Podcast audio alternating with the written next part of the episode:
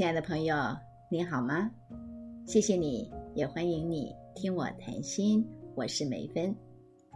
这几天我看到了一个让我很有感触的故事，我想跟大家来分享。这是台湾目前很有名的说故事的专家许荣哲他所说的一个故事，这也是一个医生的经历。我相信他是真人真事。我也认为这样的故事在台湾各个角落每天都在上演。但是像这样温暖的故事，它应该要不断的被诉说，让更多的人听到。所以我们就来说这个故事。在高雄有一个医生，他因为呢医疗纠纷，他正在打一场很棘手的官司。在同一段时间里头呢，这个医生碰到啊了一个很啊很麻烦的病人，麻烦的不只是啊他的病症，更是他的处境。这个病人呢是一个八十多岁的独居老人，他住在屏东的牡丹乡，哦，那真的是很偏远的地方。这位老人家他的下腹部全部都溃烂了。他每天要花六个小时的来回车程到高雄市来找这个医生看病。我想对任何人来说呢，六个小时的来回车程，那是一种很痛苦的折磨，更何况是一个八十几岁的老人家，身上又有着难以忍受的病痛，那真是贫病交迫。于是呢，这个医生呢就想要帮这个老阿伯。他向啊健保局来申请住院给付，希望能够让老人家不用每天从牡丹乡到高雄来回奔波，但是却被健保局给推荐了，因为健保局认为从屏东的牡丹乡到高雄市的来回车程是四个小时，而不是六个小时。由于时间差，那显然跟事实的状况不符。所以呢，就被推荐了。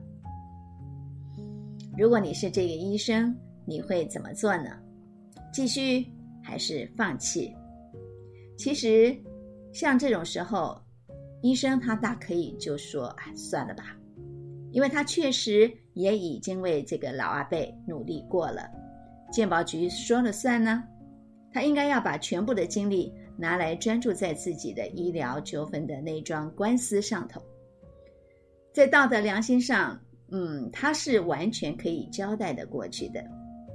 可是呢，他决定再拼一下，再为老人家努力一次。因为这个老阿伯他没有家人，每天六个小时的来回车程，那可真是会要了他的命。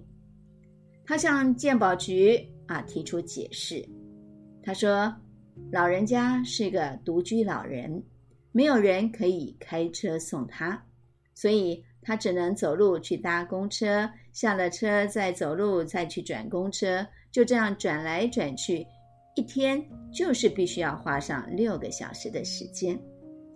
他不厌其烦的写公文向鉴宝局做解释，可是结果呢，还是再一次的被鉴宝局给推荐了。哇，真是好沮丧，好挫折啊！不过，他再接再厉，因为解释不清，所以呢，他就决定跟着老人，实际上的去啊搭车走一遍。他甚至于前一个晚上就住到这个老阿伯的家，隔天的清晨陪着老人家从家里出发，搭上了第一班车，详详细细的记录了老人他走过的每一段路跟时间。呃，在这个过程当中呢，他就不断的拍照跟摄影，同时，他也强迫自己不可以去扶持这个老人家，因为他必须要很真实的记录老人家他每一次自己到医院去求诊的真实情况。当然，这个医生也说，在整个的记录的过程当中。看到老人家辛苦的上车下车，孤单的啊去求医的这个过程，实在是让人很心疼。他自己呢也多次忍不住的泪流满面，就好像是在拍一个纪录片一样。医生用真实的影片向健保局递出了第三次的申请，而在这一段为老人家申请健保给付的期间，这位医生他自己的医疗纠纷的官司仍然持续进行着。有一天啊，他说他出席了某一个医疗相关的活动，可是那个时候的他呢？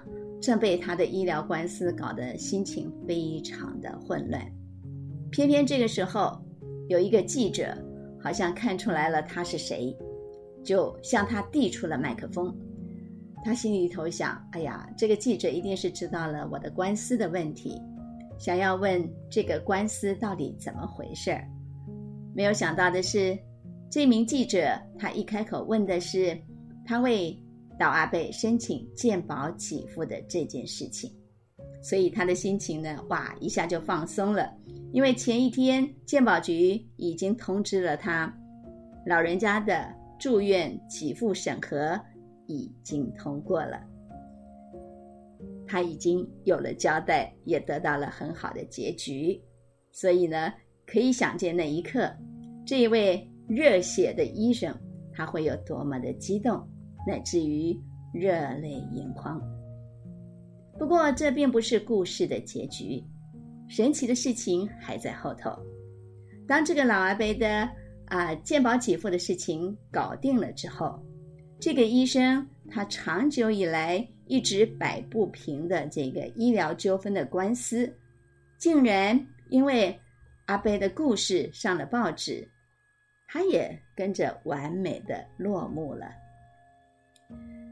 这名医生他很有感触的说，在帮助老阿贝跟健保局打交道的啊这个来来往往的过程当中，他一直以为是他自己在帮助老人家，可是没有想到最后的结局，竟然是因为他帮助老人家的故事，反过来帮助了自己。所以这名医生下了结论说。你现在所做的每一件事情，都会成为未来人生的伏笔，而每一滴你为别人流过的眼泪，都会变成珍珠回来找你。我很喜欢这句话：每一滴为别人流过的泪，都会变成珍珠回来找你。良善的事情，我们都期待有温暖。美丽的结局，这是老子《道德经》里面所说的“天道无亲，常与善人”。大自然的规律并没有去偏爱任何人，但是对于那些有德的善人，他会给予福佑跟帮助。在圣经里头，耶稣教导门徒说：“上帝会赏赐那一些在暗中行善的人。”也许你会说，啊，并不是善良的人就会有好报。我们现在的社会，太多善良的人被利用，甚至于善良的人还往往没有好的下场、好的结局。没错，这些都是活生生的现实。善良的人被冤枉，善良的人容易被欺负。屡见不鲜，可是这样的例子跟这样的现实，难道会让你不再选择做一个善良的人吗？我们很喜欢劝人家说因果循环，种什么因得什么果，善有善报，恶有恶报。但是真正的善良，并不是因为要得到什么样的报偿才去做善良的事情。真正的善良，它并不是一种交易，而是一种选择，一种信念。我相信每个人都与人为善，世界会更好。我选择与人为善，世界因为我必然更加美好。让我们一起祝福这个世界更善良、更美好。我们今天就聊到这里。下次再会。